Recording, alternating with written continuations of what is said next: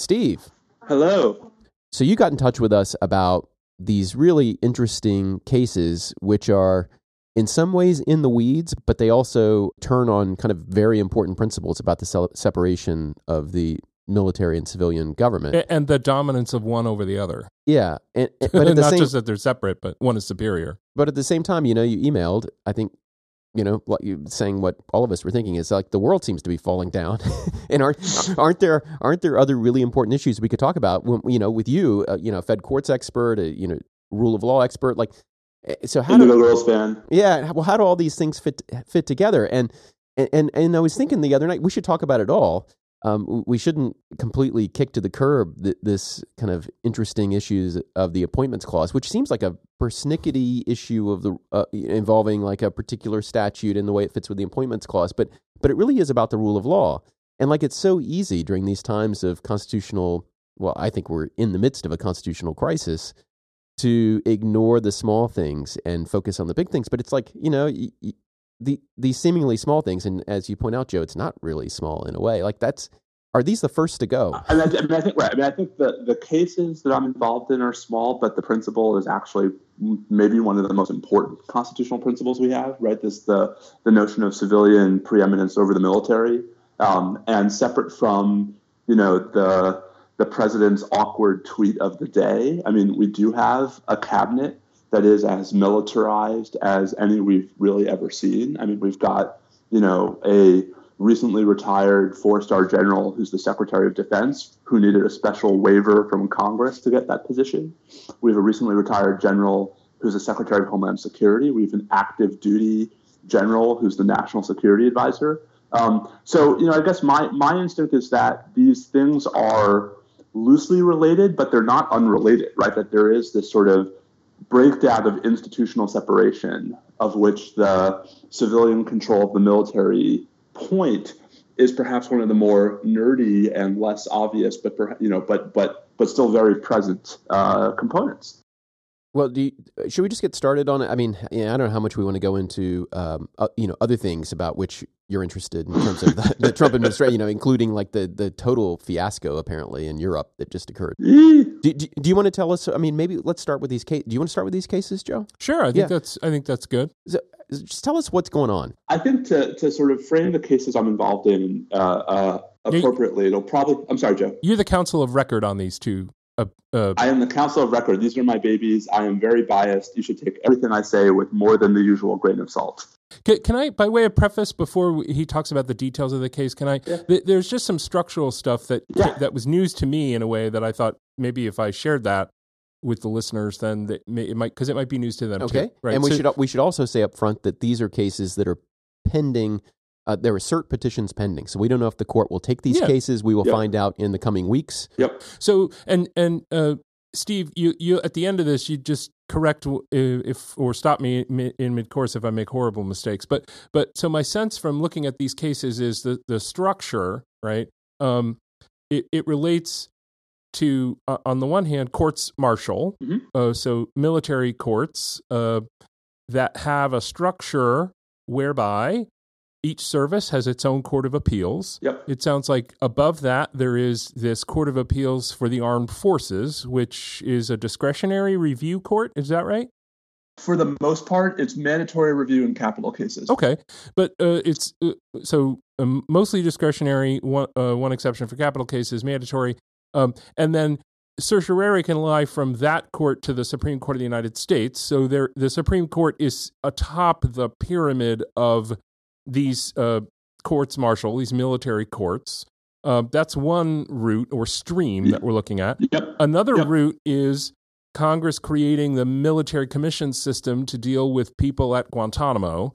And there's a court of military commission review, which is an appellate court within that system. Mm-hmm. And I guess cert can also lie from there to the Supreme Court of the United States. Is that right? So there's one correction. Oh, no, it's the DC Circuit. Yeah. Exactly. Yeah. In 2006, Congress made, and this, I mean, Joe, this is very helpful how you set this up because Congress made a very fateful choice, um, which is for the first time. So military commissions historically were irregular courts, um, were not structured by Congress The only way of reviewing them was collaterally, um, whether through a habeas petition or some other kind of collateral relief.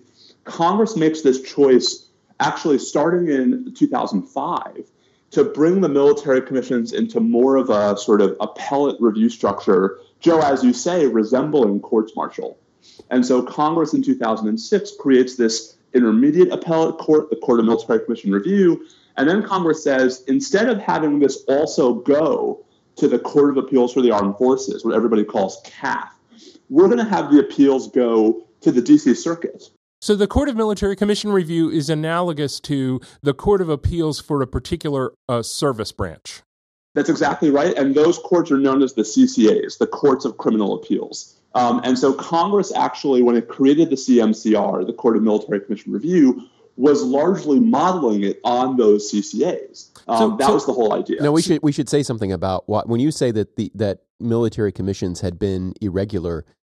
You're thinking of like wartime, like you know, in in uh, foreign battlefields in World War II, presumably World War One, setting up structures to try prisoners of war and, and things like that, or d- maybe maybe even deserters. I would think service members, yeah, yeah, but well, but you know the irregular combatants. I don't know. Mm. I mean, what what all Steve, you can you can fill that in. But yeah. the reason that these were that there was this move to regularize w- was not because Congress independently decided, hey, we need to do this. It was because of early Guantanamo cases where a kind of a somewhat irregular ad hoc um, uh, uh, military detention process had begun in Guantanamo with the Guantanamo prisoners. And once I think it was the was it Hamdi that provoked the the first statute. I'm, I'm getting maybe my, my history mixed up here, but the it's a Supreme Court. Hamdan, Hamdan, but you're on the right track. Well, no, I, I, thought it was Hamdi that required that that put in place the due process requirement, and that provoked Congress to pass the first statute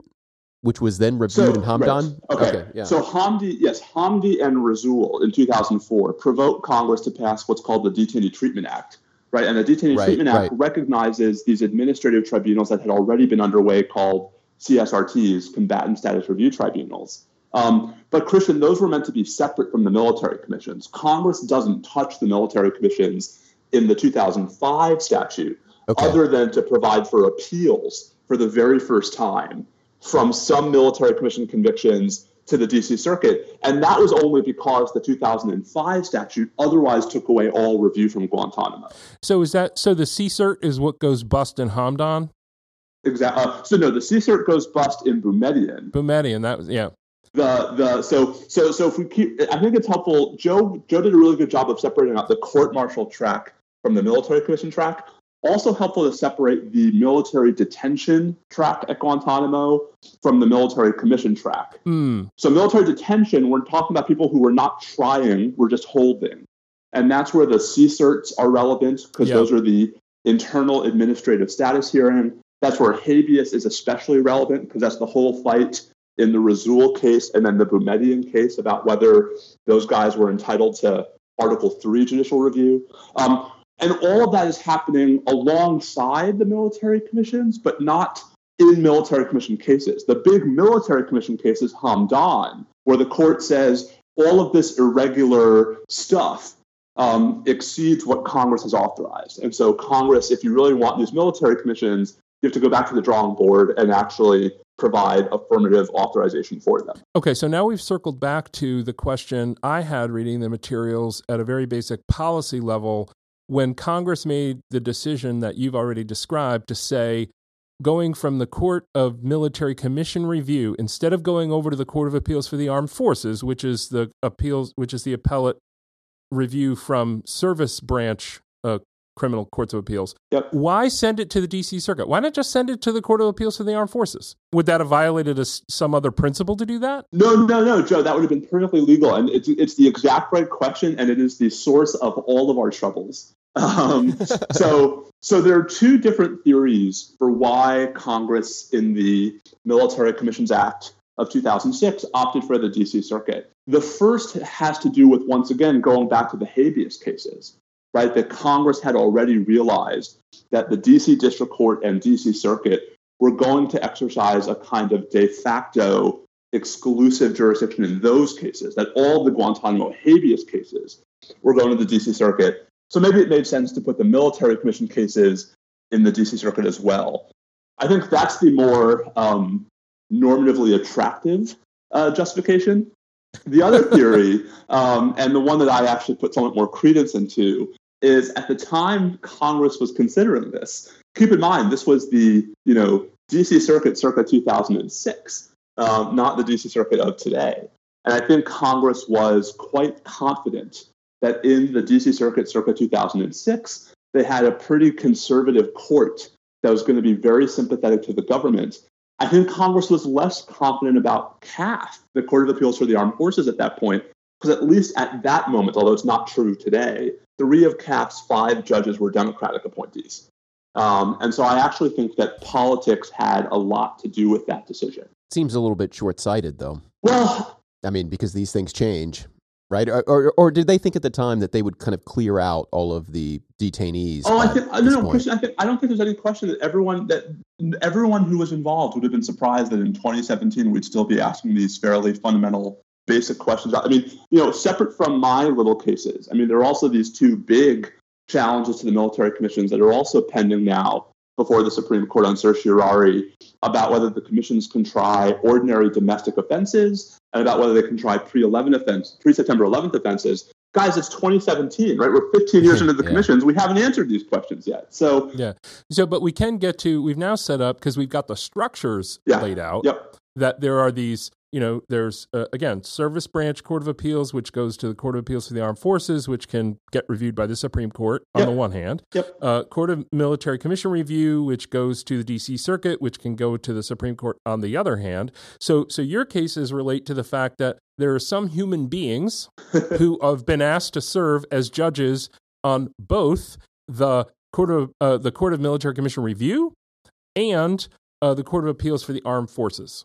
Uh, so almost there's one Joe one one slight catch. It's not so our cases are about people who are serving on both the CMCR and the courts of criminal appeals, right? So the oh, the right. So ah, so the the truly analogous uh, levels, right? And and so from a com, I mean, and one of the one of the things the government argues is, listen, when Congress created the Court of Military Commission Review, who the hell else was it going to find to be the judges? But judges from its sister court, right? From the courts of criminal appeals, from the Air Force Court of Criminal Appeals, the Army Court of Criminal Appeals, right? That's exactly who they had in mind because it's the exact kind of court they wanted to set up.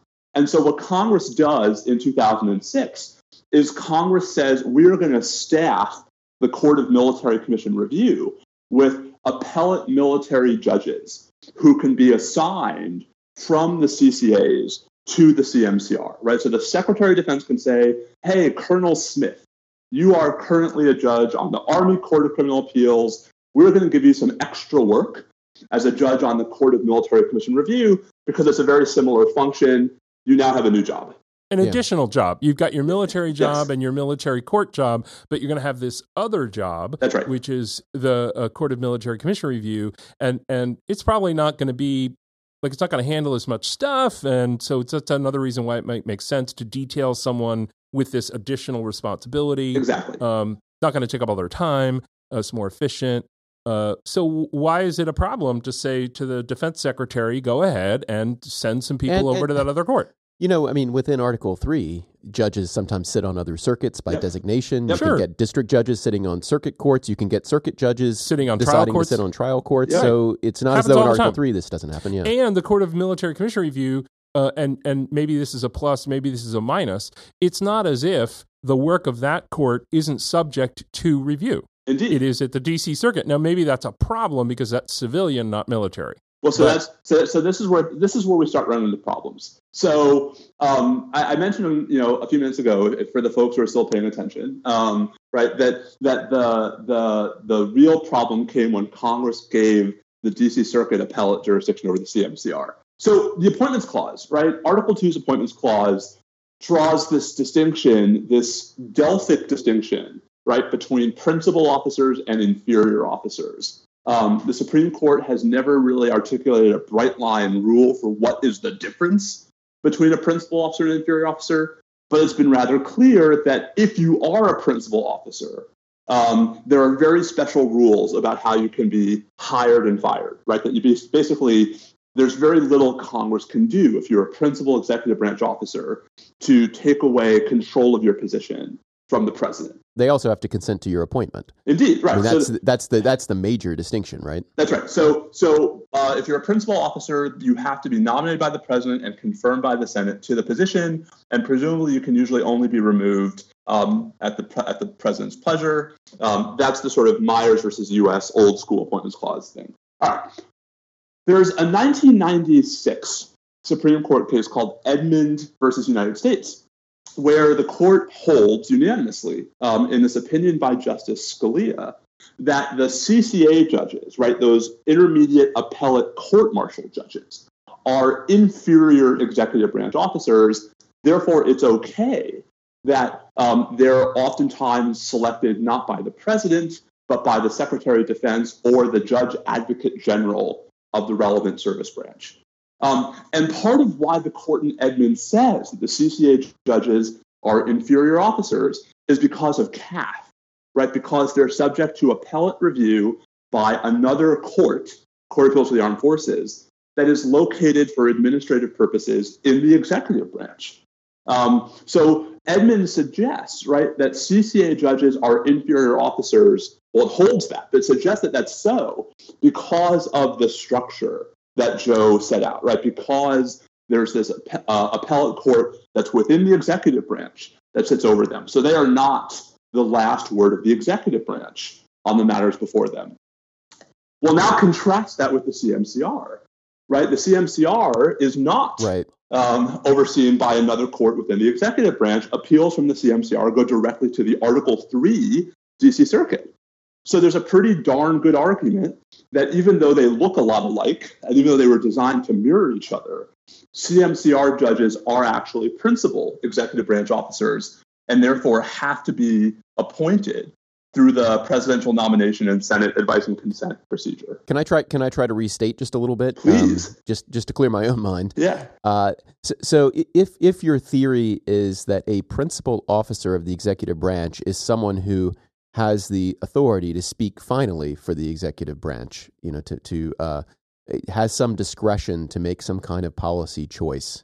Like that's the key. Whereas, you know, if if you have a boss in the executive branch, like you can make recommendations to your boss, like maybe maybe you're an undersecretary or something like that, and the um, although those are also, I guess, principal officers. I, I, want to think about that. Well, Congress but, has the discretion. Congress can set up an inferior officer that it wants to confirm to have some role in their right. selection. But that seems to me a different matter as to what's constitutionally required. Correct. And so, if or if, forbidden. if you think that the term officers, because it doesn't use the term principal officers, but it uses the term inferior officers That's in right. the constitutional text, I think. That's right. And so, if you think that that term officer as distinct from an inferior officer means someone who can kind of speak for or make a decision for the executive branch, then the fact that we have this court whose decision by law cannot be overturned by any other executive official but only by an Article 3 court uh, implies that all of these judges are in fact officers within the meaning of the Constitution, principal officers, and therefore all of the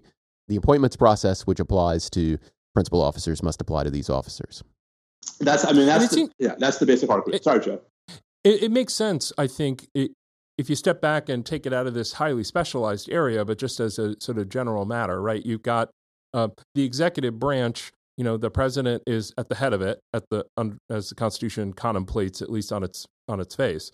The uh, president's at the head of this executive branch, but there's a lot of things that happen uh, with many different people engaged in many different activities uh, within the executive branch. And and you could imagine, like Christian, as you said before, you could imagine one person who works in a cabinet department saying, "Here's my recommendation to you, my superior."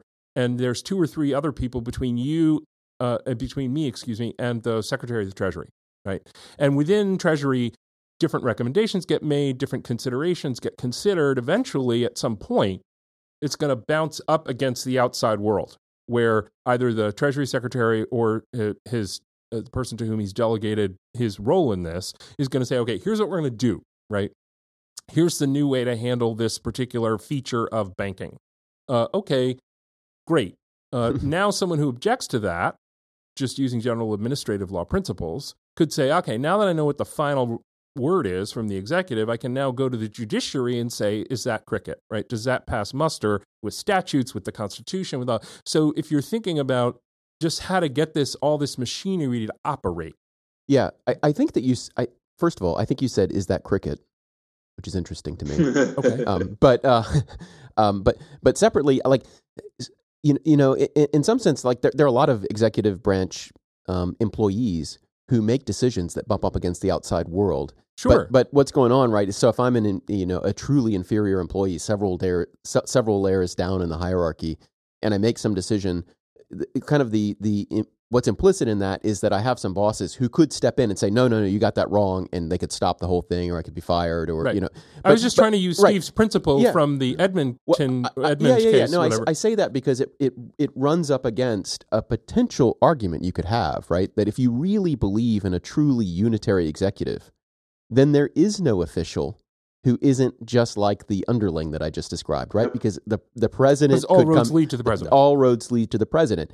And if you take that view, if you take that very strong unitary executive view, then you might say an officer is just someone that the that the Congress designates as an officer, right? That, that, that there is no principle of the kind that we describe that implies that someone must be an officer. But then, Christian, right? because, by, by, that logic, by that logic, then presumably all for cause removal restraints are unconstitutional. Uh, no, absolutely. I, I, I mean that that because I mean that's part and parcel with the with the very strong unitary executive theory. Now, it's not my theory. I don't have that theory. Right. I, I, partly, well, for lots of reasons. But so, Christian, your your suggestion uh, that uh, you could you could say in in the sense the Treasury Secretary, every bit as much as the person five layers down within Treasury, is subject to review and approval or removal by the President of the United States. Therefore, he's no different or she's no different from that person five layers down within Treasury. But take that analogy or take that uh, observation and ask, what is that? Does that mean the constitutional text is harder to understand? Because it seems to contemplate that there would be both kinds of officers right. within the executive branch. Right. Which sounds like it's a little bit in tension with what you just said. The constitutional text itself, what it imagines will happen, isn't what you just said, or or, or is hard to square with you, what you said. Is that right? Well, I, I, I think if you if you take the unitary principle as far as it will go, it suggests that you know an officer is you might look just originally and look at just like cabinet secretaries maybe that's all that it means right um, uh, but it also uses other phrases, so it's a little bit difficult. You might get very originalist with it, identify a list, right, rather than rather than using a principle, which would imply that someone is an officer, right? Which is what Steve's argument I think turns on, right? This this principle of a, a final point of discretion. Well, so right? so, so if, can I just catch up? In, it actually, yeah. I, at the risk of ruining this really awesome conversation, the the case actually, ironically, doesn't turn on this. Yeah. Which um, case doesn't turn? The, the, our cases, right? Our our military judge cases. It, it, oh, I know that. Uh, uh, we, but yeah, it's we're just trying to get to the bigger issues. No, no. I, believe me, I get it, and, and but I think it's worth stressing. Like, there's a really interesting appointments clause problem here that is compounded by the lack of clarity in the Supreme Court's own doctrine about exactly where the line is between principal and inferior officers for exactly the reasons you guys are explaining. Right. And I'm reminded in this discussion of the appointments clause and the observation Christian just made about it, one one place to go if you've reached the conclusion that given that everyone is subject to presidential removal on a certain point of view, a certain point of view about the unitary executive, um, the, the, the appointments clause is a truism. That's right. It, much like some people think the Tenth Amendment is a truism vis-a-vis state power and and Garcia and blah blah blah. Right? That you're saying, look, Congress it's basically not an instruction about to the courts or to the president. It's an instruction to Congress. Mm-hmm. Um, you can create certain kinds of officers of either of these two varieties, and it's up to you to decide how you want to approach that, right? And and so there's very little work for courts to do in monitoring the line between officer and inferior officer fr- yeah. uh, from that perspective. I mean, I guess there could be some other principle which doesn't rely on this idea of a final point of discretion. Sure. Which is historically generated or has to do with importance and is just standard like. But right. Um, so that's possible, I guess. And but maybe you, maybe that one is is like the the case from a few years ago about recesses and the recess appointments issue. Noel Canning. And, yeah, and you look to settlement of his, by you know, reach through historical practice, right? And how what is that? What light does that shed? But but w- I took Steve to be describing that Scalia opinion in was it Edmonds? Yeah, Edmond. Yeah, Edmond. That uh, that takes a very different approach, right? And it Right. tries to give a criterion that it, that you wouldn't need to look to history. You, it's a much more analytical criterion. Mhm. That's right. Uh, That's right. And and so then the question becomes, right? So so what do you do with all of this? So what's interesting is the first branch that responded to all of this was Congress. Um, so Congress basically rewrites the Military Commissions Act in 2009 and creates a second mechanism for putting judges on the CMCR. So it keeps the existing, you can assign military officers who are serving as CCA judges mechanism, but it also says, and you can have, quote, additional judges, unquote, who are nominated by the president and confirmed by the Senate. Right? So now, under the MCA circa 2009, there are two mechanisms for putting judges on the CMCR, one of which is oblivious to their status because whether they're principal or inferior, presidential nomination and Senate confirmation is valid, right? Um, and the other of which raises a serious appointments clause problem. So if there's a split on the court and a majority are all non-Senate confirmed, you, get the appointments clause question squarely raised. Or even if you didn't. I mean, I actually think, Christian, there's pretty good precedent that even having one unqualified judge on a panel, um, even if the court otherwise has a quorum, is enough Yeah, to just- void the oh, conduct yeah. of that court. it's a structural. It's a structural error in that sense. Like- like right? the- you like couldn't conflict possibly of- un, you couldn't unwind the causation of what did the person's presence there actually mean. Yeah, this What is like this did make? replicates the conflict of interest type cases, Exactly. right? Where it's like you know, Yeah, it- you just it's- got to shut exactly it right. down. I mean, it, so well, you get arguments on both sides. So, but anyway, it doesn't. Your your case doesn't turn on this. So, so this is where things get weird. Okay, so um, Oh, this uh, is where. yeah, well, you know, this is where we're, we're, we're if, if, if people have been following along so far, um, we're about to really mess with them. so it takes a couple of years, partly because of how long these cases take to get up to the appellate court.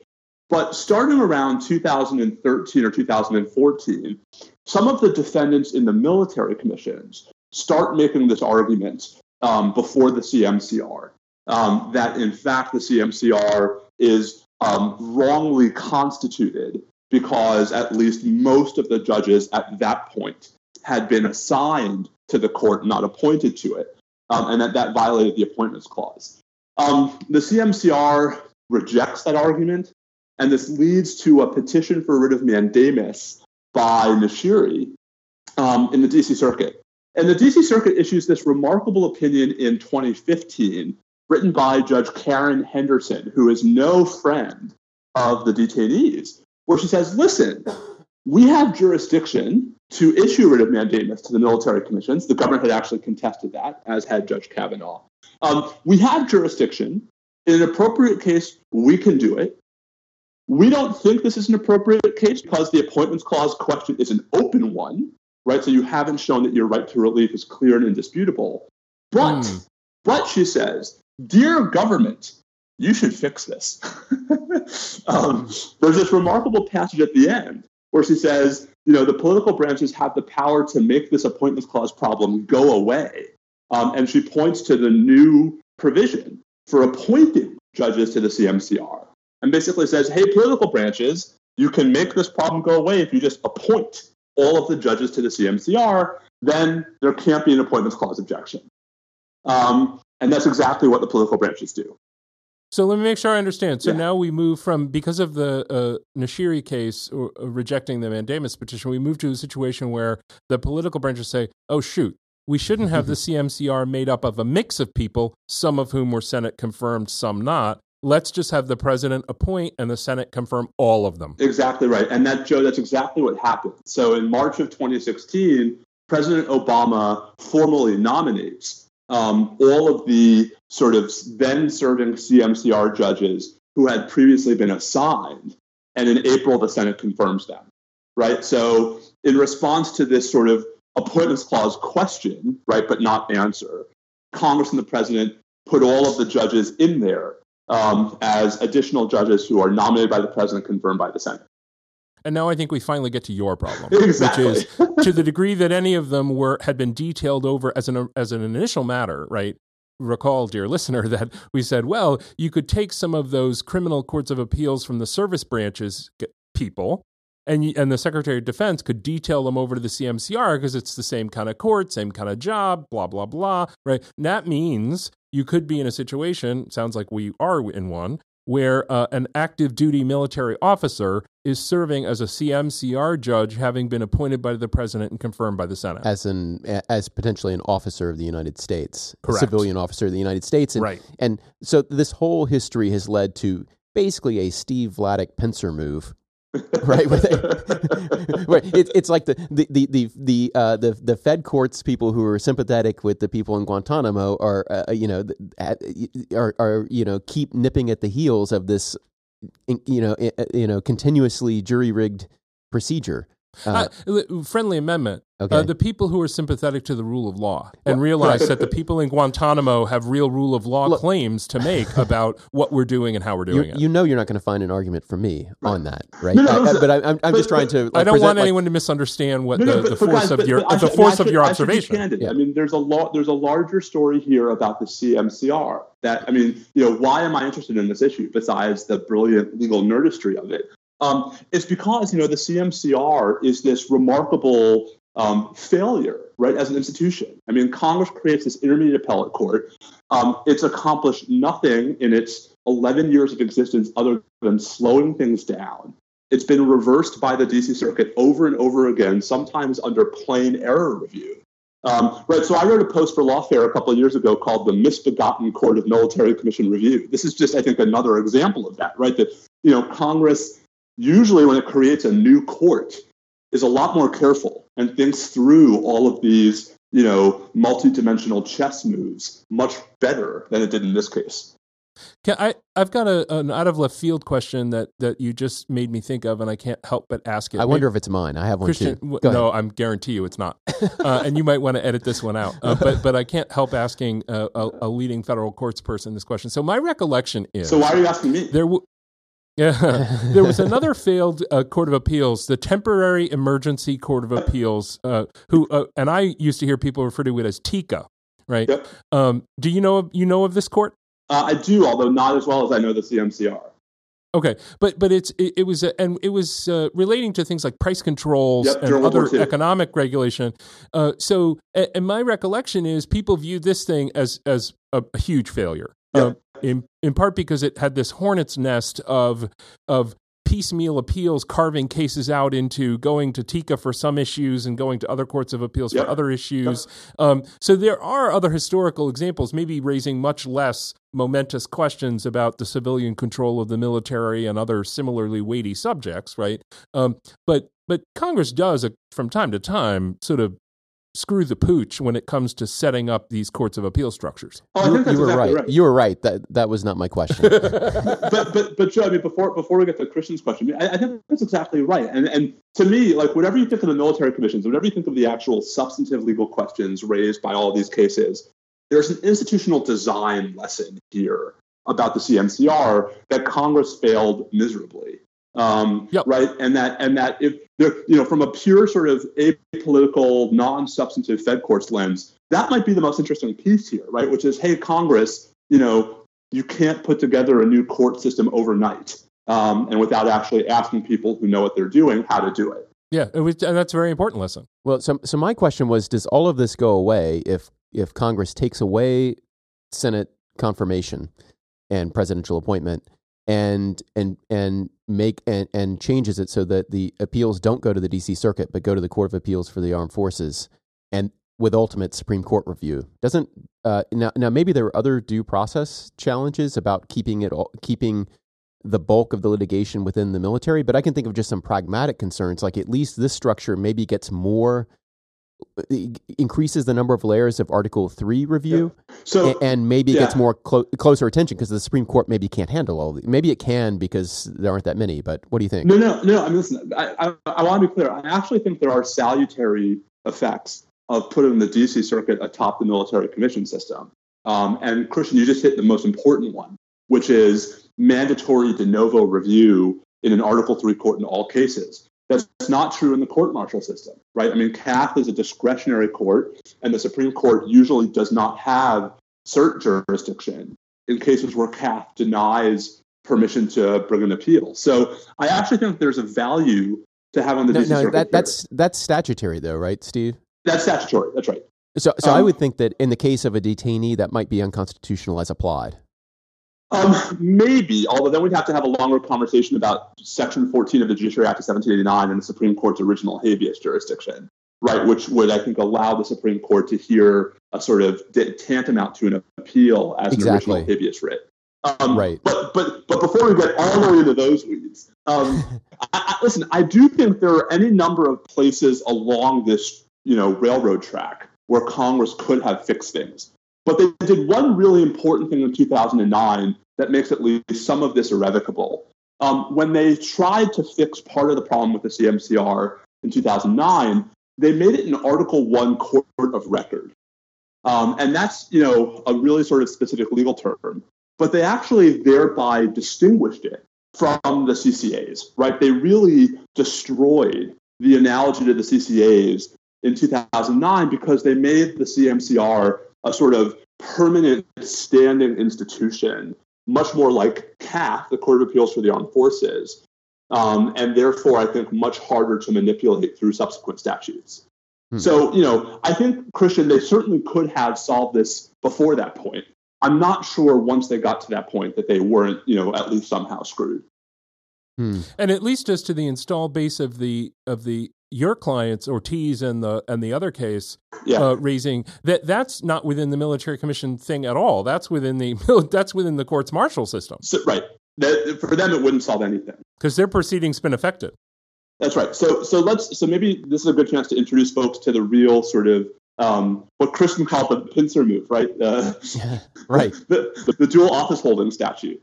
President Obama puts all of the sort of CMCR judges back on the CMCR as appointed judges, and everyone thinks the appointments clause problem is settled.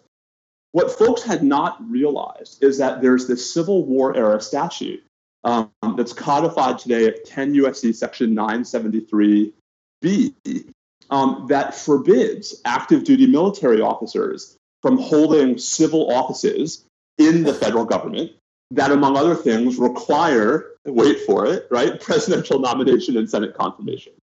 um, and so the whole sort of thing, in theory, starts crashing down the moment that President Obama takes these active duty military officers and appoints them to the CMCR to a job that, at least by statute, now requires presidential confirmation, uh, presidential nomination and Senate confirmation, at least as that statute had been interpreted up to that point, that moment should have immediately terminated those military officers' military service, which would therefore have precluded them from continuing to serve on the court martial courts of criminal appeals. Right. So that's where my cases come from. Wow. 14 layers in. so, so um, as I read the papers in terms of the uh, the Court of Appeals for the Armed Forces opinions, especially in Ortiz, which goes into it, seems to me in more detail. Yeah, they um, love this argument. Yeah, that that um, the notion that uh, you could have so hard to figure out how to get one's mental hooks into this if you if you're not as steeped in it as you clearly are. That that thinking about all right, so you've got this person uh, who's working in both of these locations, court of, uh, a, a uh, criminal court of appeals for the armed forces and um, one of the lower ones, and the court of military commission review. Mm-hmm. Um, and and the, this statute from the Civil War era originally says you can't be in both these places at once. Uh, you can't have both these kind of jobs, a civilian job and a military job.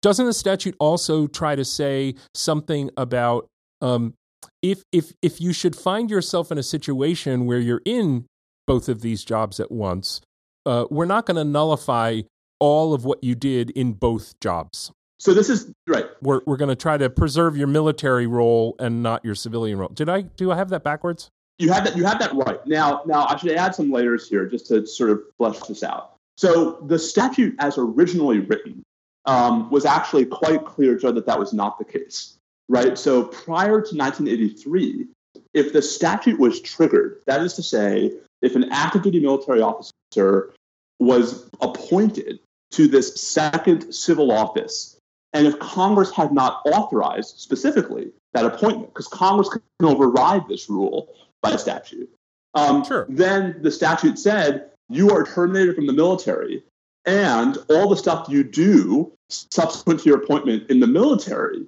can be voided. Right? So at least before 1983, the rule was actually otherwise. So before 1983, I think there was no question that our theory is correct, right? That is to say, that the moment these active duty military officers are appointed to the CMCR, um, their military commissions expire, and any subsequent acts they take as a military officer cannot be salvaged by the de facto officer doctrine.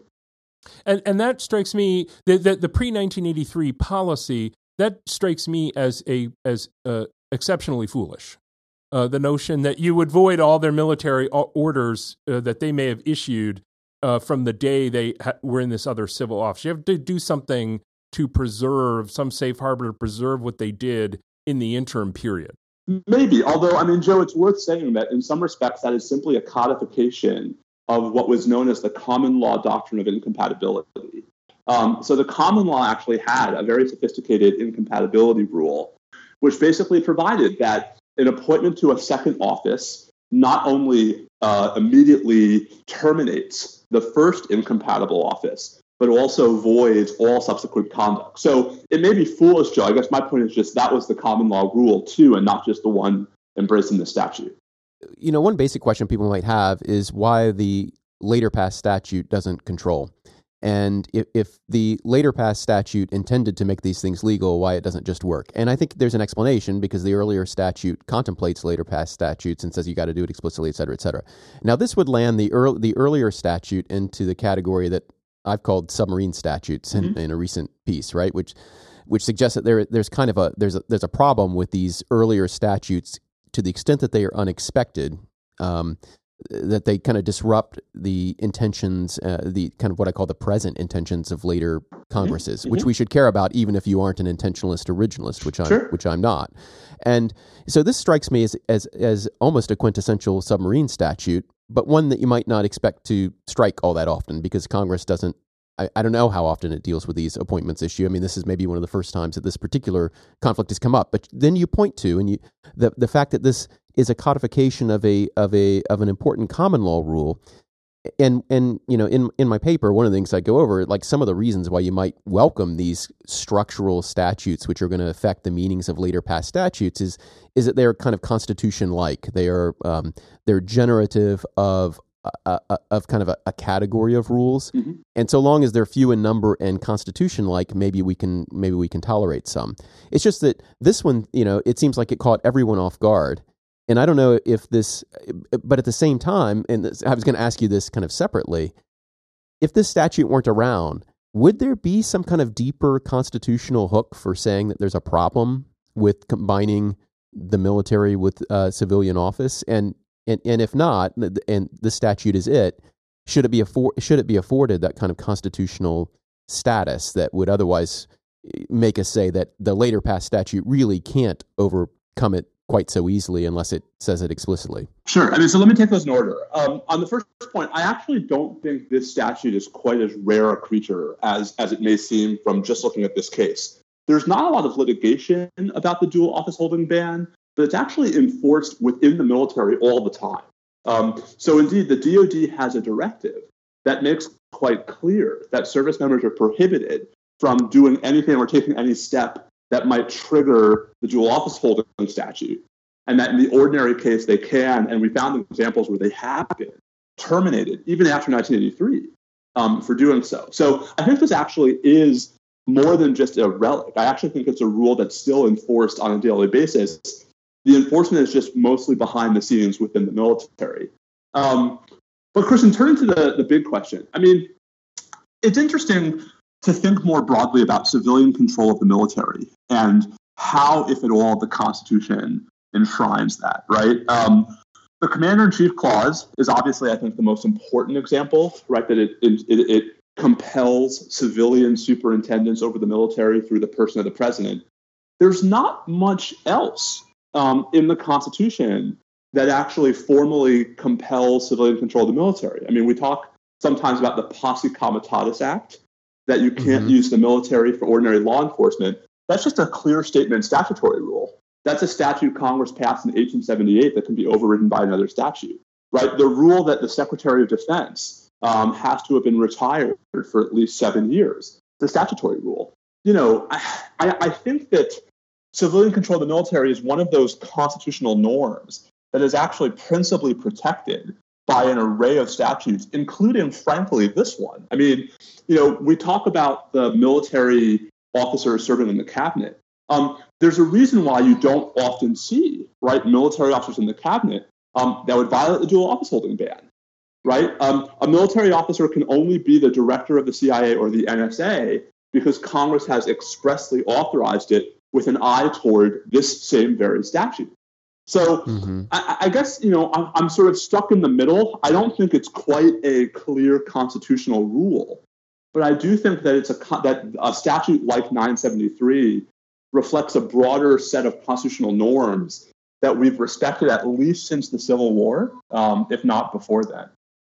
Well, I think the combined force of you know, there's not just the commander in chief clause, as Christian mentions. There's also, you know, put that together with the oath and the yep. take care clause. Yep. And you and those three things together, combined force of those three things seems to me makes it very hard to was, get to yeah. a location other than a clear uh, and and forceful civilian control of the military. It, it, I'm not saying you couldn't get there. I'm saying it's very much harder. I was thinking about a broader norms based argument that that might even tie into things like the quartering amendment Yep. And the thought, and, and the uh, and yeah. then civilian protections like of trial, you know, trial like protections and and the suspension clause like only in a time of war. All of these things which seem to suggest civilian control of civilian life.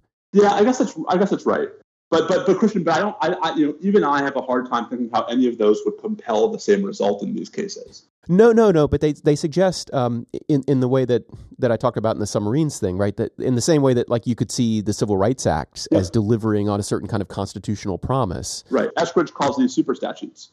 Exactly, exactly, and and and so um, and so too here, you know, this statute, although it's not, you know, it, it's not it's interesting you point out how how common its its application is in everyday life in the military, but it doesn't have in the public consciousness the same role that the Civil no. Rights Act have, and, and, it doesn't go through the processes that he identifies in terms of contestation and, and so. So I have erosion, a question but, of, of, from history, which is, um, and I think it's very much provoked by thinking seriously about this broader issue. Um, was there either within his own party or across parties? Was there any serious discussion uh, in the in the Eisenhower in Eisenhower's first presidential campaign about whether it was simply inadvisable uh, to uh, elect someone who so recently had such a prominent military role uh, to be the, the commander in chief. Well, it's Ulysses S. Grant too, right? Yeah, but uh, I'm thinking I'm trying to think of a more uh, like a contemporary that's conflated with the Civil War aftermath and, right. and the like, and and so in, in, in sort of modern times, uh, you've got this. I guess we could go to George Washington too, but yeah, sure, um, sure, yeah. Uh, but we've got this. It, it, it's Joe. It's the, it's the right question, and I don't know the answer. I mean, I know, I know, sort of just from a very rough perusal of the of those sources of that period, um, that there was some discussion about having someone running for president who was so recently atop the military. You know, this is right about the same time that Congress makes the first exception for the Secretary of Defense, right, for Secretary Marshall. Um, to serve as um, as SecDef, even though he was you know just recently retired um, from the army. Um, I, I, don't you know I think one could write and indeed maybe I should um, uh, an interesting article about the history of sort of the how the political branches have implemented civilian control of the military. You know I don't think it's yeah. a coincidence that the statute at the core of Ortiz and, and the other cases Dalmazzi um, dates to 1870. I mean, I think that you know Christian mentioned Ulysses S. Grant. I think his administration, for a bunch of different reasons, raised a lot of questions about civilian control of the military, partly because there were so many, you know, military officers looking for work in Washington, um, right as the army was was pared back after the Civil War. So, right. you know, part of why I find this case so interesting, especially at this moment, um, has nothing at all to do with Guantanamo, right, and with the specific sort of um, foil through which we're having this renewed discussion about civilian control of the military, but rather that you know the Supreme Court really has never had a case um, that that in which it had to really consider this. Um, well, this, made, this, is what's yeah. this is what's important for me, Steve. Right? Yeah. That that like how I view this statute turns a lot on whether I think it it is a statute that encompasses and gives life to deeper constitutional norms that otherwise you, otherwise aren't stated anywhere in law. Yep. Or, you know, because if you see this case as involving a kind of gotcha statute, the forgotten statute, then I would be inclined to uh, to read the the later passed statute as easily overcoming, right? You think of like you know in terms of conflicts or whatever, easily overcoming this earlier gotcha statute because you know Congress clearly had an intention when it created the system of appointments. It thought a certain thing was going to happen, and maybe we should give effect to that intention. Not necessarily because we're intentionalist but uh, you can under right. many different kinds of interpretation you might do that. But if you see this statute as something more as as the kind of linchpin of the uh, at least a linchpin i don't know if you can have many but a linchpin of the of, of the separation then then you would say you would resist that and said well even though it's only a statute we need a clear statement from congress which then may force us to wrestle with kind of deeper constitutional structural questions uh, that we can otherwise avoid. It's funny you mentioned that. I mean, this is exactly what we lead with in our reply brief in Dalmazzi. Um, so, so the first of the two cases where we're really raising this before the Supreme Court is called Dalmazzi versus United States. And you know, our reply brief, which we filed about ten days ago, uh, I guess a couple weeks by the time this airs, um, our reply brief basically says, you know, the government's opposite brief in opposition, because shockingly the government opposed cert, um, tries to make this out to be a very sort of mundane, ho hum, fact specific case about an antiquated statute. Um, and we say, listen, you know, don't believe them, right? I mean, this is a case um, about a you know really important statute that protects an even more important constitutional principle um, and the government's efforts to make it seem like it's little, um, you know, should be seen for what they are, um, right? That this is actually about much more than just the Court of Military Commission Review and Congress screwing up in 2006 when it created that thing. Right. You know, and I agree that it is a, an extremely important principle.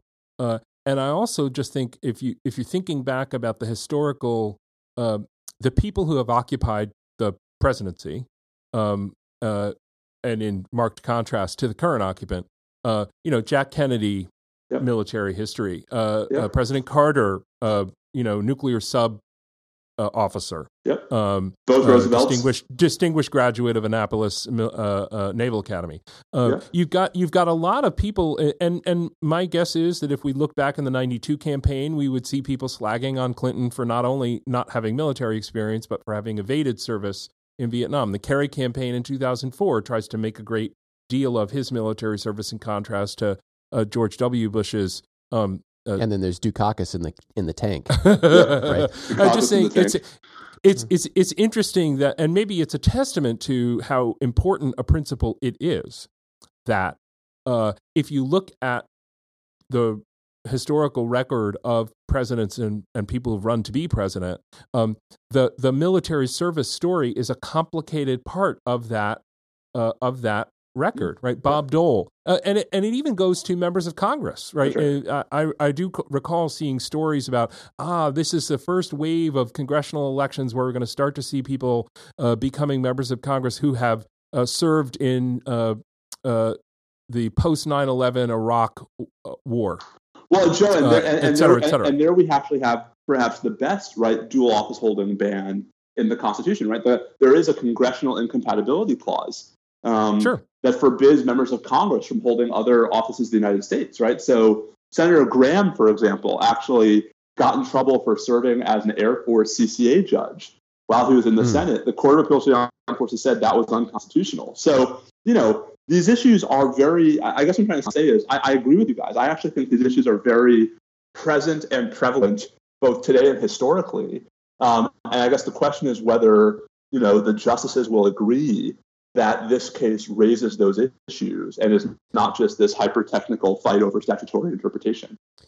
Well, and especially at this moment, maybe it's, I, don't know if you want to turn to the broader issues right now, and, and maybe I'll be intentionally provocative here, but at a moment when the um, we see a move toward kind of you know militarizing yeah. a lot of civilian government, right? You know, stocking the administration with generals and things like you know th- this norm about like not not having the guys with guns at the same time that they have guns like hear your case or vote on your issues like that, that that's a big issue. And is that it? Is this like you know if you think of the pillars of the United States government, which which kind of keep hold hold up the roof against uh, against the what what might otherwise be like a, a force of gravity towards fascism. Like that is always, you know, you know the the the, the pull toward you know grasping for security in insecure times that's always going to be there because times are generally you know because insecurity is lurks everywhere you know it, from time to time it comes up. And so this is a constant erosive force on a on a democracy and so you need these kinds of pillars and maybe this is an important one. Yeah i mean I, you know christian I, I wouldn't know where on the pantheon of great pillars of constitutional heft to rank civilian control of the military, but it's got to be up there. Um, you know, and I think in this case, and, and it's not. hold, hold, on, Steve, and and just to, like because we've been using that phrase "civilian control of the military." I think you raise, you know, this case raises a, a kind of more interesting, uh, not more interesting, but but a, a, slightly different issue, which is military non-control over civil life. That's right. Uh, that's right. Um, which I guess is related but distinct. Um, and in yeah. that regard, I mean, it dovetails with you know the other pending Guantanamo military commission case about whether the military commissions can try purely domestic offenses right? I think that's of a piece right, right. with this larger phenomenon. Um, you know, we are remarkably in the longest period right now in American history um, during which the U.S. military has not been called out to do law enforcement at home. Um, it's now been 25 years as of you know May 1st of this month. Um, so you know, I, I think that there is a lot about this moment some of which is unique to this president and some of which is not. I mean, right, even before November, you know, you had real concerns about the militarization of domestic law enfor- of local law enforcement, um, which I think is not that different from this bucket of issues. So, you know, if that's the sort of swirl surrounding this issue, um, I don't think ours are the cases in which the Supreme Court can really sort of, you know, weigh in. Um, but I do think that it's an interesting moment to at least have the conversation. And, and Christian, as you say, to talk about these kinds of statutes and whether mm-hmm. there should be, you know, whether these are the kinds of statutes that ought to require the kind of Eskridgean, you know, super clear statement treatment because of the norms they reflect. I, I would have thought the answer was yes. Um, I've been surprised at just how I guess, uninterested and unsympathetic um, the lower courts have been so far to this claim and to these issues. And so, you know, maybe this is just me once again not having a good feel for how much people are concerned about the same things I am.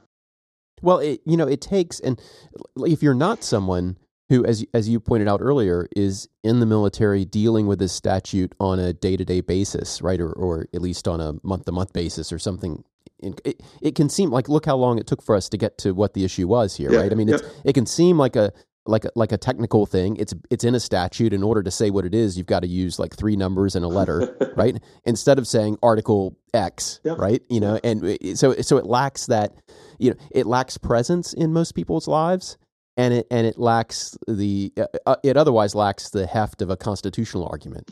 Um, yeah, I think that's right. And and then the question is, so how do you? I mean, you know, we do make, I mean, I, this is this is sort of not for nothing, but we do make in our cases a sort of fallback constitutional argument that there are still weird appointments clause and commander in chief clause problems with this unique structure. But those are much more case specific. I mean, that's much more about the unique problem of having you know judges serving simultaneously on these two different courts as opposed to the larger phenomenon of military officers holding civil offices and we have the you know we have this phrase civilian control of the military but i think christian really you, you really nailed it uh, yep. a few minutes ago when you were saying look what about civilian control of civilians i mean like there's a sense in which the, the this we need a phrase to talk about um, the the the way in which and it's it's funny because i'm reminded of some of the um, more florid uh, hysteria in the prior administration uh, that was depicted as oh there's going to be this declaration of martial law Right. Right. So so the the sort of far right fringe when it wanted to reach for a way to describe something that would be their deepest horror, it was exactly this. Yep. Mm-hmm. It was well, the right. military being in control and, of everything. And what distinguishes us from from you know many other regimes that you can that, that exist now and that you can imagine right is that the military is not intended to be kind of a discretionary institution Right. which has its own prerogatives right and that Right. that applies and one of the ways of achieving that is total civilian control Right. and also preventing it from doing anything in civil life on yeah, its not own just right? discretionary, but sort of swallowing up civilian government. I mean, it's Yeah. a, so I guess it, in a way it's become fitting that we're having this conversation on the day of Yeah. of uh, you know uh, General Noriega's death, right? His, Well, and, uh, Indeed. I, I wasn't going to go there, but yeah, I, I think that's right. Guys, guys, I'd also say it's also, listen, it's why the Second Amendment is such a powerful piece of our constitutional tradition, despite all the controversy over it, right? Because the story that libertarians tell about the Second Amendment is that it's there as a wedge against military dominance, right? It's there as a way for the people to rise up against a military that has run amok. Um, I, there are lots of problems with that story, but that but it's there. It's the same. It's the same you know theme um, pervading Mhm. all of this. Yeah, uh, and and and your fear about the military tends to turn on the fear of the current commander in chief. Exactly. Which Uh, which what- you know I have more of right now than I did six months ago. do do it, do we have time for me to ask you about something else, or did, is that okay, Joe? oh, sure, Are you sure? absolutely. You're not going to be mad at me? Nope. Steve, do you have a second? Let's go. Uh, I wanted to ask you about something that I've seen you mention on Twitter a few times, Uh oh. and that that's the, what the, the the big the big T question, treason. Yeah. um, and and I thought it would be helpful for our listeners if you, you know, because people's what what you see out there now is like if it were proved that that Trump and his um and his campaign colluded with the Russians, that that would be treasonous. Um, we even had an early show, right? You know, remember the electors show, Yep. Joe, where Yep. like uh, we we kind of early on cited the the David Corn piece in Right. in Mother Jones, and and we're kind of trying to figure out like what should a what should a responsible elector do with that kind of Information. Yeah. information out there, and it turns out, and and I was ultimately convinced that impeachment and removal afterwards would probably be the right answer, although it's they're enormously difficult question, right? Yeah. Because it uh, it raises, and I even cut out a piece of that conversation that I thought was too provocative at the Hmm. time, right? Which I- I think I went maybe too far, but but exactly where people are now. So I, I, I want to claim my own prescience with this. Can I do that? you can, especially given that it's deleted recording Yeah, material. yeah, think I that's can- I the swear to you. ultimate warrant. I swear for, to you, yeah, it's like it's like uh, you know on the Nixon tapes, it was all Nixon just being brilliant. I'm sure, right? Uh, Right, uh, right. uh, uh, yes, and slur free. no, no, but I, I I raised this because uh, you know at the time, like you know what what would a what would an elector do? Like if you knew that the president had acted or the president elect had acted in a way that was treasonous, or you had reason to expect that it acted in a treasonous way, that would raise serious issues because treason is a word which is in the Constitution, right? Which is anyway.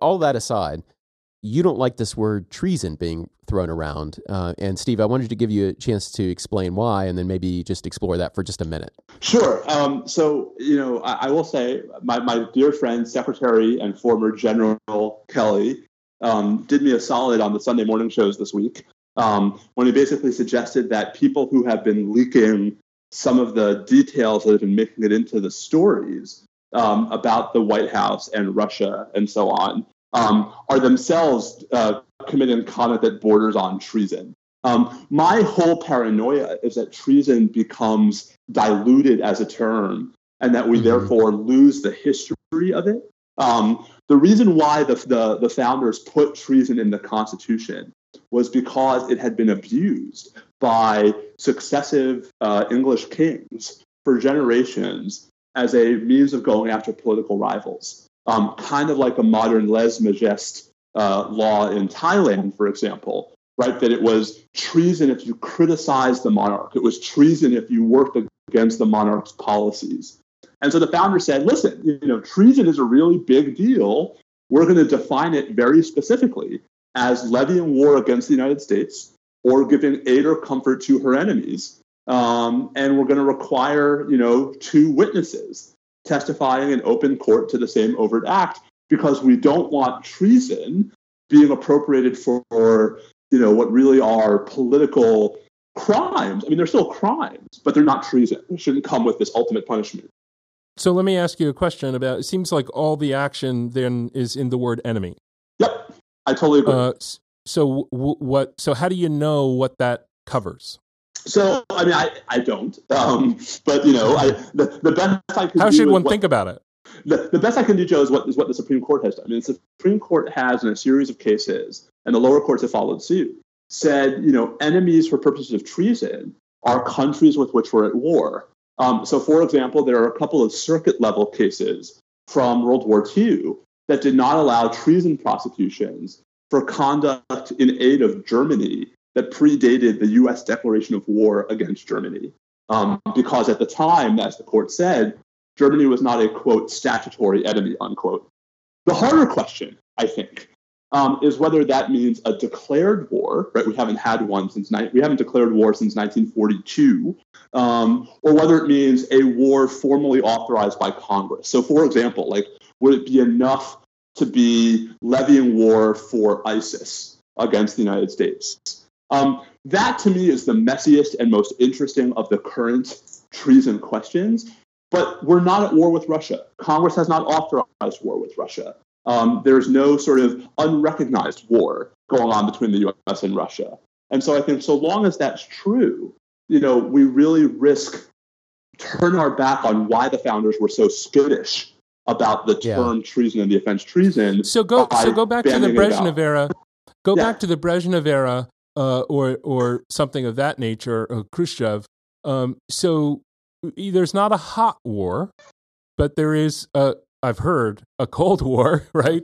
But, uh, but Joe, so, look, but so Joe, look, look, look, look at the Rosenbergs, right? I mean, Julius and Ethel Rosenberg, right, who were as you know um, maligned as spies as anyone in that generation, were never indicted for treason, right? They were indicted and convicted of espionage.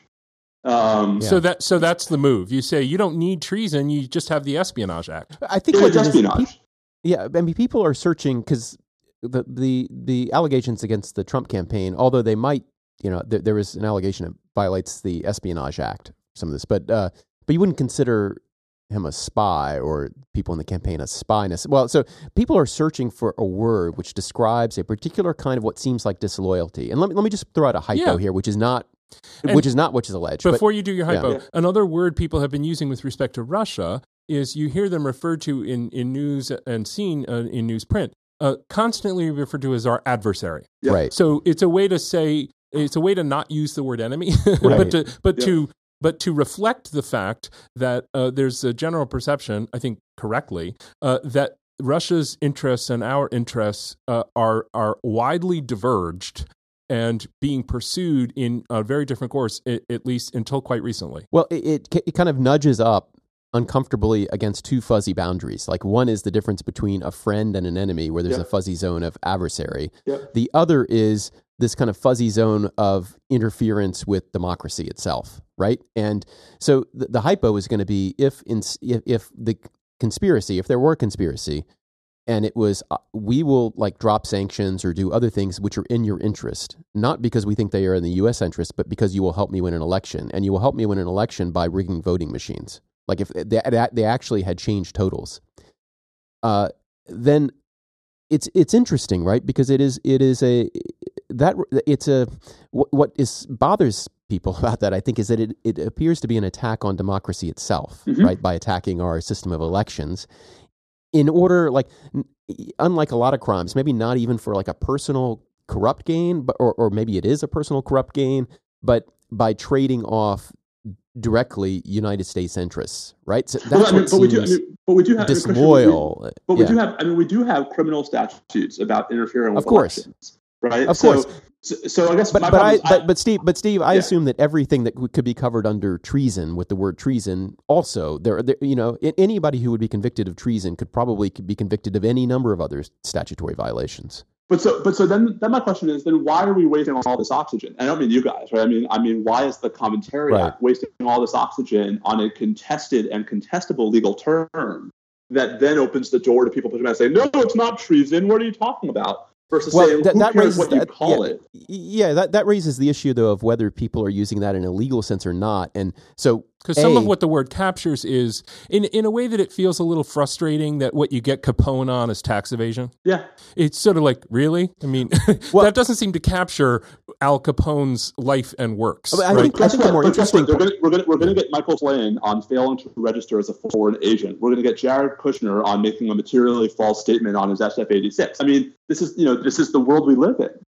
Yeah, yeah, fair enough. and and- that's the the more interesting part of your critique. I mean, I think you make a solid case that that treason as a as a legal concept should be restricted for, to instances of of uh, where, where there is you know where there's an enemy on the other side and not just an adversary. Uh, You know, but further, like it, the way you started this conversation is there's a problem with a society in which people are throwing around the word treason at each other, right? Where you kind of Mm. weaponize this word treason, like they did. Like I remember that word was used all the time. I remember that show Twenty Four Yep. uh, uh, where people would do things to help other governments, and the word treason was thrown around all the time to describe these kind of political crimes. Mm. And, and, And- and then and- and, Christian, and, yeah. then, and then the next time it's used, it's to describe what reporters are doing. And and Yeah, exactly, just- And that's exactly. just and given what happened in Montana, right, and given what happened over the weekend in Kentucky, I mean, I just think this is a road that everyone should be very, very wary about going down. Yeah, that's why you know, and, and it's it, it's tough because to describe the gravity of what happened, it doesn't have the same gravity to say that what. So suppose that you find out that they actually did conspire to uh, use this information in exchange for like a um, uh, positions on Ukraine and and um, sanctions. So suppose all this really happened, and we're not Yep. asserting that, but. Um, uh, then, like you could say, well, there's a there's a there's a crime here that's been committed, and it's conspiracy to violate the Stored Communications Act and the Computer Fraud and Abuse Act. Right, Th- those are two actual crimes. Sure. Where if you knew about it and and you you encouraged uh, violation of those crimes in exchange for some benefit, and you gave them like all that, and then there could be Espionage Act claims. There could be all kinds. I mean, of there's claims. also there's also 18 USC 219, which makes it a felony for anyone holding an office in the United States to carry out work on behalf of a foreign government. I mean, you know, there's there's there's lots of crimes to describe what you know the worst allegations against the current administration. I just think that the more we gravitate toward describing them as treasonous, the harder it is to defend against you know Secretary Kelly going on Meet the Press and calling Right. leakers and calling leakers traitors. But I wonder if so does the law have a role to play there? Because I think if you if you catalog all of these things, you still like if all of these things were true and are proved, it, it, it it's a, just an unbelievable attack on our electoral system. And Yeah, and- and, and- and- the the word- gravity and- of it, like yeah, And Christian, the, the, and Christian, the, the legal term that the law creates for all of that stuff is impeachable. Yeah. Well, I, I, you know, and, and it's weird how how that word, like w- the gravity of that word, is affected by what we identify as impeachable. Like that word doesn't uh, to a kid who who came of political age in the in the early '90s and throughout the '90s, the word impeachable suddenly seemed well not so grave if you were around for the Clinton impeachment, right? Right. Um, yeah, although but- although I mean we've had Yeah. we've had what we've had you know how many successful removals have we had in U.S. history? yeah, zero, right? Exactly I mean, uh, of the president. of the president. in a way this in a way the conversation about treason also relates to to the prior point about um so in a sense it wasn't a change of topic christian Mhm. uh that that the, the notion of sort of civilian control of civilians that Yep. to the degree that the word treason starts to kind of morph and become this blob that just sort of covers everything i don't like in politics right. uh, because treason is always going to have with it this flavor of war, right? Yeah. Making war on on the United States or giving aid and comfort to our enemy. Um, that it's it militarizes politics. Yeah. uh, and That's right. and that's that that sort of is a is a um, that's a sloppiness we should be very leery of, Right. of participating in on the ground of the prior conversation we were having. Well, that's why I wanted to raise it because I think you know Steve on Twitter and elsewhere has made the the legal argument and set out the legal argument that this is legally not treason. And then the second part of that has to be there's a reason why the the public should not use this as a as a Yep. you know rather than a term of art but a term of politics. This has no place in our in, in our in our kind of political rhetoric, Right. absent some evidence that there was an actual you know and I don't think it's of war. I don't think it's it, you might say it's somewhat slipshod, but I don't think it's nearly as slipshod an extension to to use the phrase you were using before, um, an attack on democracy itself. I mean that right. that sounds pretty bad to me, uh, and it and it gets at the problem more directly, right? To say w- what they're doing is attacking democracy. Um, they're attacking the democratic process. Yeah, you don't need to use the word treason. Yeah, Right. I mean, I mean, I, I think I think we should get comfortable with the notion that there are some sins in our political life that are more than just crimes. Yeah. Yeah, whatever else they, they, they, they, there might be crimes, but that might not be the worst thing you could say about them. I mean, I mean, just to take Michael Flynn, right? What Michael Flynn, what we now know about Michael Flynn in Turkey is so much more than just a violation of the Foreign Agent Registration Act, right? And yet, all the law can do to describe it is that, right? All the law has for that is, you know, he violated this, you know, procedural statute from 1938. Um, right. We know better, right? We know that there was so much more going on with someone who was a senior transition official, you know, changing policy because he was getting paid to do so by the Turkish government. We just don't have a legal term to describe how nefarious that conduct is. But maybe like Joe is saying, and, and maybe like the earlier conversation indicated, saying that someone violated a statute is some is our way of saying legally that something important happened here. Right? I mean that, that there is this statute which has the effect of separating uh, preventing military control of civilian institutions. So like it, it, it may seem like a technicality, and it has a word like 962. What is it, F or something? I, f- I forget which it is, but uh, but that, it's actually important. And well, the fact and, and that Christian, it is merely and, a statute goes, doesn't change. And this goes that. back to your point, right? Which is that not all statutes are created equal. That's right. And not That's all right. and not all criminal violations in this space are the same. Yep. Wow. Wow. Our, our, I don't think we can do much more today. I was going to say on that, no, on that we, uplifting note. well, well, we'll have to leave in the air the the fact that, uh, and I can't remember where I've seen some writing about this recently, but but um, it it is odd that the the the what we were describing before factually is simply the the fact that there are a lot of cabinet level appointees who who are in this military t- hazy context, right? Recently retired, or, or maybe in the case of the NSA uh, uh, active. Um, th- there seems to be on the part of the president who has no military service uh, uh this odd fetishization of m- military service as the sort of truly manly and trustworthy people, right? the people who really should have authority um, in a way that he can sort of be comfortable with in the context of what he's doing in his administration. It it does strike me as odd. It's not chance that Sheriff Clarke's uniform is full of things that look like military medals. That's right and, and, and, and, no, that's right. And there's a larger conversation to have, I, guess, another day about the dangers of this kind of jingoism, right? Especially on the week that we celebrate Memorial Day, and the president, you know, sings along to the national anthem at, at Arlington. I mean, this is, know, like there's a at great a baseball game, but you know, right. I mean, there's a there's a great. I don't want to make too that, much of that, but no, but there's it's just it's all these little data points. I mean, there's a great book Diane Mazur wrote a couple years ago called "A More Perfect Military," where she basically says like we have all this reverence for the military, but we've actually forgotten how to respect it, um, and that there's a difference between those two things. Um, yeah. And I think that's you know it's a larger phenomenon of which all of these are just I think you know the latest um, flashpoints. I, I've had that conversation with one of my best friends who's who served in the military, active duty, and and this this kind of you know with this particular individual, it was like a, a reticence about too much "thank you for your service" type right.